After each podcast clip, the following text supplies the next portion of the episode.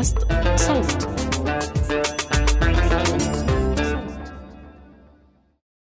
سنسير معكم في مقطع صغير من شارع يعرف باسم طريق نابلس.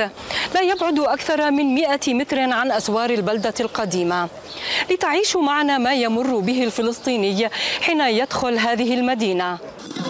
شيرين أبو عقلة الجزيرة. القدس المحتلة. شيرين أبو عقلة الجزيرة من قرية أبو شخيدم شمال غربي رام الله. كلنا صحينا اليوم الأربعاء 11 5 2022 على فاجعة استشهاد الصحفية الفلسطينية شيرين أبو عاقلة على يد جيش الاحتلال أثناء تغطيتها لاقتحام جنين. إيه، واضح يعني اللي اللي اللي قتلها يعني كان قاصد إنه يصيبها في مكان هي ظاهر من جسمها مش مرتديه فيه الخوذه يعني أنا بعتبر اللي حدث هو جريمة اغتيال إلنا. هذا صوت الصحفية شذا حنايشة. اللي كانت مع شيرين خلال التغطية واللي انتشر فيديو إلها وهي عم تشرح شو صار بالضبط. أما الصحفي علي السمودي واللي أصيب برصاصة أخرى بيأكد استهداف الجيش للصحفيين. نحن كنا متوجهين كمجموعة من الصحفيين نرتدي الزي الصحفي الكامل إضافة إلى الخوات ومكتوبة برسم بالإنجليزي قد العالم كله. كنا واضحين وحرصنا أنه نمشي قدام دوريات الجيش بشكل مباشر عشان يشوفونا وشافونا وبعد ما قطعنا في الطريق اللي ما كانش فيه لا مسلحين ولا مدنيين ولا في أي إطلاق نار ولا في أي أحداث تفاجأنا بإطلاق النار. الرصاصة الأولى طلعت أنا كنت محظوظ لفيت أصابتني في الظهر كانوا هم بدهم يقتلوني. أنا أصبت بالظهر والزميل الرصاصه الثانية أصابت شيرين وأدى إلى استشهادها ما كانش عندنا أي مسلحين وإحنا مش ممكن نعرض حياتنا للخطر ولا ممكن إن نقول الرواية الحقيقية. جيش الاحتلال كاذب ومجرم وحقير. كثار منا بيعتبروا شيرين أيقونة للعمل الصحفي الفلسطيني. صوتها كان بيجمع أهل البيت قدام التلفزيون وصورتها وهي لابسة الزي الصحفي. فتحت لنا عيوننا على العمل الميداني وألهمت جيل كامل إنه يصيروا صحفيين. بتذكر زميلي محمود الخواجة كيف انحفرت شيرين بمخيلته ومخيلة كثار غيره. مرحبا محمود. آه، احكي لنا شوي عن آه، شيرين وعن شو بتعني لك شيرين وشو بتعني للصحفيين الفلسطينيين وحتى لكل خلينا نحكي الجيل اللي كان عم بتابع الانتفاضة بأول الألفينيات. يعني هو تالا زي ما حكيتي لأنه هي موجودة من زمان في بيوتنا من خلال التلفزيون. فهو مش غريب حجم التفاعل الكبير حاليا على مواقع التواصل الاجتماعي وعلى الأرض مع هذا الخبر الصعب يعني. من الصبح الخبر كان ثقيل جدا على الفلسطينيين زي كأنه كابوس. يعني ال... أنا وكمان كنت عم بقرأ ناس عم بيعبروا عن نفس الفكرة كأنه يعني كابوس وبدنا الصبح ينعاد من أول وجديد وما يكونش في هيك خبر. لسه الناس عم بتحاول تستوعب الصدمة بما إنه هذا الخبر من ساعات قليلة يعني. بالنسبة للوسط الصحفي في فلسطين يعني بشكل خاص واللي هو على الأقل في الضفة الغربية في القدس يعني وسط صغير والكل بيعرف الكل. شيرين أبو عاقلة كانت حاضرة دائما في الفعاليات وفي الأحداث. فالكل بيعرفها يعني الكل يعني سهل يعني يبني تواصل معها. حتى اللي ما كان بتوقع يتابع الأخبار بشكل يومي أو بشكل دوري آه، بتوقع إنه رح يعرف اسمها على الأقل. صحيح. هذا يعني بالناس العاديين بس من الوسط الصحفي على الأقل كان يعني آه يعني الكل الكل بيعرفها. خلص يعني شيرين أبو عاقلة من أوائل الناس اللي يعني تخطر في بالنا لما نحكي عن الصحافة الفلسطينية. آه هذا عن الوسط الصحفي. أما إذا بنحكي عن البيت الفلسطيني فزي ما حكيتي يعني هو من وإحنا صغار يعني هي موجودة بالجزيرة من 25 سنة. ولأنه الجزيرة موجودة كمان ببيوتنا من وإحنا صغار من أوائل الفضائيات الإخبارية اللي تنقل الأخبار أول بأول. دائما مفتوحه الجزيرة والصوت عالي. فدائما صوت شيرين أبو عاقلة صوت تقاريرها ووجهها وحركاتها يعني موجودة حرفيا معنا من وإحنا صغار يعني في في البيوت. ف فالطبيعي إنه نشوف حجم الحزن هذا اللي موجود على اللي عم نشوفه حاليا عن بعد على ال social media واللي كمان موجود على الأرض. في آه، في هاي حتى الساعات. بتذكر بتذكر يعني لما بتوقع هذا الشيء بيعبر مش بس عني بس كمان عن جيل آه، كامل آه، لما أبديت اهتمام بالصحافة دائما كان إخوالي وأهلي وستي دائما يحكوا لي آه عشان تصيري زي شيرين أبو عقل. يعني كانت هي البطلة اللي الكل حد عم هيك يحتفي فيها وتكون هي زي كأنه الإلهام لإلنا. وكنت عم بقرأ كيف أكثر من حدا كمان كان عم بيحكي وهو وصغير وهو عم بتدرب إنه يكون صحفي أو مراسل دائما يغلط أو ويحكي مثلا اسم شيرين أبو عاقلة أو يحكي اسمه بطريقة شيرين أبو عاقلة. صحيح. ولأنه لأنه أنا درست مثلا صحافة في في بير زيت في فلسطين وكان لي أساتذة زملاء مع شيرين. فدائما يعني دائما هي موجودة. يعني كإحنا طلاب صحافة فبدنا نطلع على نموذج هيك نفكر فيه ونشوف كيف بيشتغل. فكانت شيرين أبو عاقلة من أوائل الناس اللي ممكن يخطروا في بالنا. وأنا بفكر بهاي الأفكار الصبح بس شفت الخبر. كنت عم بقلب في منشورات فيسبوك وعم بشوف الزملاء اللي درسوا معنا من جيلي ومن الأكبر مني واللي من أصغر مني شو عم بتفاعل كيف عم بتفاعلوا مع الخبر.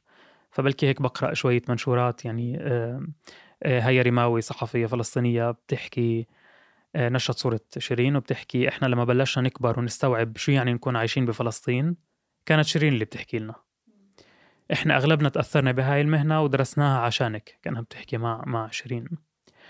مرح خليفة بتحكي كبرنا وصوت شيرين أبو عاقلة في بيوتنا كلنا حلمنا أن نكون صحفيين وصحفيات مثلها. ومنا اللي مسك كل ما كان يمكن أن يكون بمثابة يعني ميكروفون يوما ما. وحاول أن يتقمص صوتها بكل طفولة العالم. مم. شيرين أبو عاقلة الجزيرة فلسطين المحتلة. مم. في ناس كانوا بيحكوا يعني نمسك علبة الكولا أو نمسك مشط الشعر ونمثل إنه هذا ميكروفون وأول إشي بيخطر في بالنا نقلده هو شيرين أبو عاقلة. الروائي الفلسطيني والصحفي كمان الفلسطيني عباد يحيى كتب آه، منشور طويل شوي بلكي بقرأه. عاش شيرين أبو عاقلة زمنين إعلاميين. أول زمن كان فيه العالم بالكاد يرانا وبفضلها وفضل صحفيات وصحفيين وصلت صورتنا ورآنا العالم وسمع وعرف نجت من الموت القريب في ذاك الزمن. أما الزمن الثاني الذي نعيشه اليوم فالعالم رآنا فيه وسمعنا أكثر مما ينبغي. رأى كل شيء وعرف كل ما يحدث. صارت رؤيتنا مضجرة ومملة وبدا من الاعتياد أن ما يحدث مألوف وصار كأن الموت ابتعد. استشهدت شيرين في الزمن الثاني كأنها صورة للزمن الأول تذكير به. بحرارة الشعور أن الصورة والكلمة يمكن أن تغير شيئا. كلما قال زميل أو زميلة إنه ذاهب إلى تغطية مواجهات أسأل نفسي إن كانت ظلت صورة تستحق أن تلتقط وإن كان يمكن أن تغير شيئا. يبدو أن الصورة هنا لا تغير إلا حياة ملتقطها.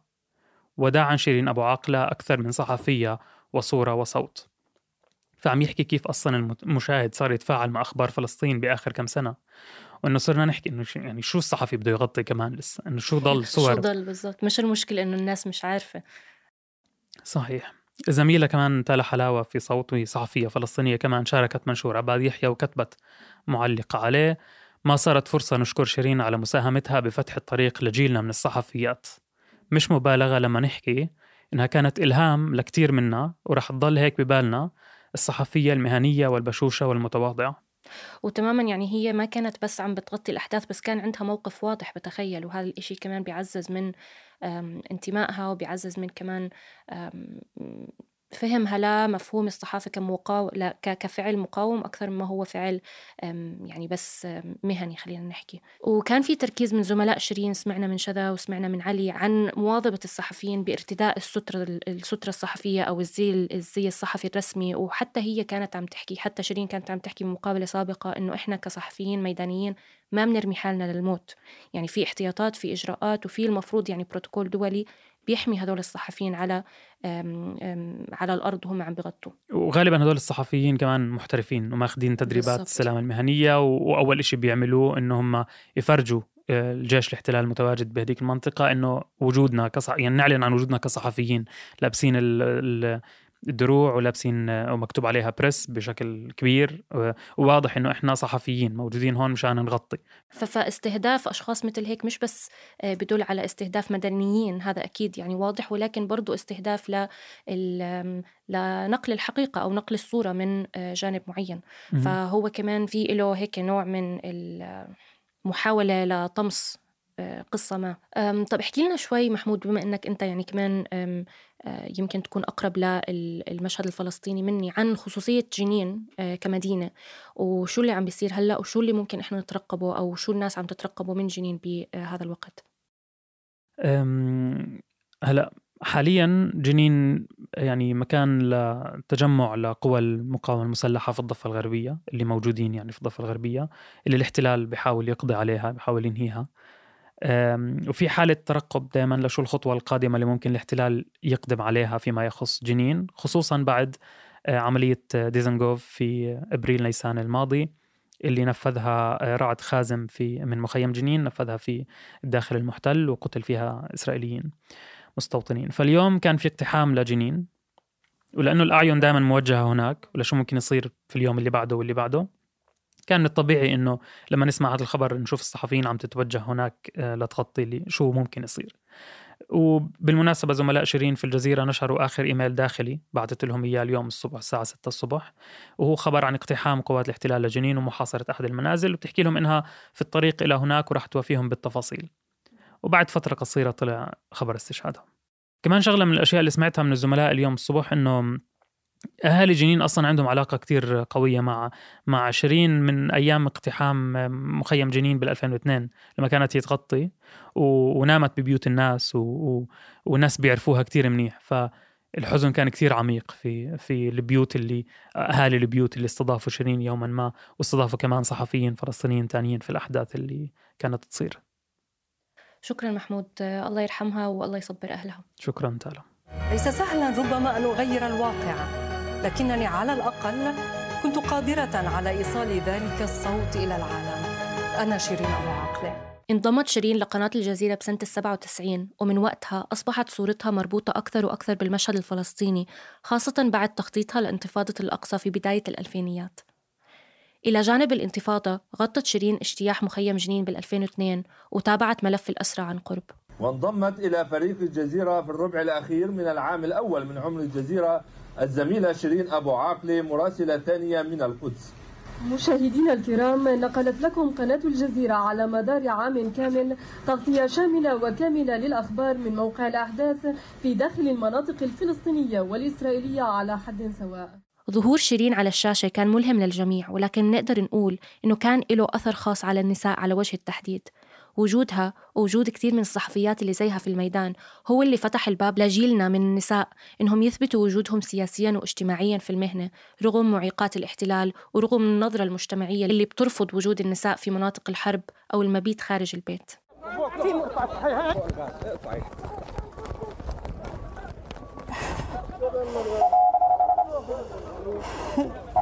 إذا هي حالات اختناق. أصيب بها عشرات المواطنين الفلسطينيين جراء إطلاق قنابل الغاز. إلى جانب الصحافة. كانت شيرين وبحسب شهادة كثار عرفوها إنسانة متواضعة بتعتز بوطنيتها وبتقعد على دراج القدس زيها زي البنات والشباب. بسعدنا إنه مرة إن إحنا نزقط شيرين أبو عاقلة الإعلامية المتمرسة بنقدر نقول المخضرمة بس بدناش نكبرك عمرا بس بنكبرك تجربة يعني.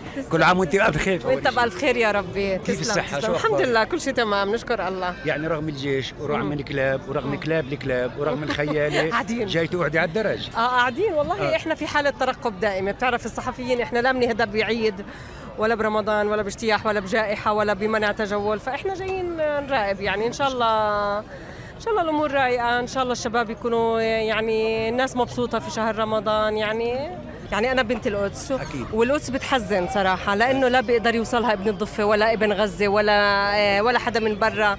فوضع القدس مخنوق جدا جدا. إنك تشوف في شوية حركة والناس تقدر تتحرك وهذا المشهد باب العمود إنه الناس موجودة آه، بشرح القلب. لأنه صراحة هم غايتهم يفضوا هاي المنطقة. فلما أنت بتشوف شباب وصغار وأطفال و وناس عمالها بتيجي وبتشتري. كل ما صار في اقتصاد وكل ما صارت الناس تشتري أكثر هذا بثبت كمان أهل القدس بثبت التجار. ما بدنا زي محلات تسكر إحنا. والله أنا بقول يا شيرين هذا المشهد القعدة هاي لحالها آه. بتقهرهم بالضبط. حتى لو شوفوا لو بيلعبوا فوتبول لو بغنوا لو بكذا. وكون وجود أي فلسطيني على الدرج هون لحاله بيقهر. ما بتخافي؟ ما بتخافي تكليلك رصاصة قنبلة صوت شغلة؟ طبعا بخاف. بس آه بلحظة معينة بتنسى هذا الخوف. يعني بلحظات بتراجع هذا هذا الشيء بت طبعا بدي أقول لك شيء إحنا يعني إحنا ما من ما بنرمي حالنا في الموت. م. إحنا بنروح وبنحاول ندور وين نوقف وكيف أحمي الطاقم اللي معي قبل ما أهتم إنه أنا أطلع على الشاشة. اذا بتعترف شيرين بخطورة العمل الصحفي الميداني ولكن الصحافة بالنسبة إلها بتستاهل الخوف وبتستاهل القلق وحتى خطر الموت. لن أنسى أبدا حجم الدمار ولا الشعور بأن الموت كان أحيانا على مسافة قريبة. لم نكن نرى بيوتنا. كنا نحمل الكاميرات ونتنقل عبر الحواجز العسكرية والطرق الوعرة كنا نبيت في مستشفيات أو عند أناس لم نعرفهم. ورغم الخطر كنا نصر على مواصلة العمل كان ذلك خلال عام 2002 حين تعرضت الضفة الغربية لاجتياح لم تعهده منذ احتلال عام 67 في اللحظات الصعبة تغلبت على الخوف. فقد اخترت الصحافة كي أكون قريبة من الإنسان. ليس سهلا ربما أن أغير الواقع لكنني على الأقل كنت قادرة على إيصال ذلك الصوت إلى العالم. أنا شيرين أبو عقلة شيع جثمان شيرين اليوم؟ وسط هتافات وشعارات بتندد باغتيالها وبقتلها بدم بارد.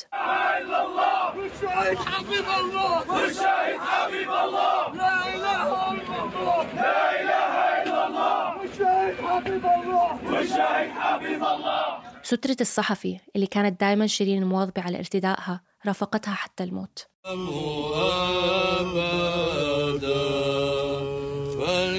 فردوسك الأبدي حيث لا بكاء ولا صراخ ولا ألم بل فرح وسلام مع ابنك الوحيد ومع الروح القدس. فهي موضع محبتك السامية في هذه الدنيا. نجها يا رب من جميع السرور. شعبه من جميع آثامه. الراحة الأبدية أعطها يا رب. والنور الدائم فريد لها فوق جثمانها الملفوف بالعلم الفلسطيني انحطت السترة وكأنها أصبحت رمز أو تذكار إلنا كلنا صحفيين وغير صحفيين. بأن الصحافة كانت ولا زالت وستبقى أداة مقاومة بتشهد على الحق رغم أنف الاحتلال.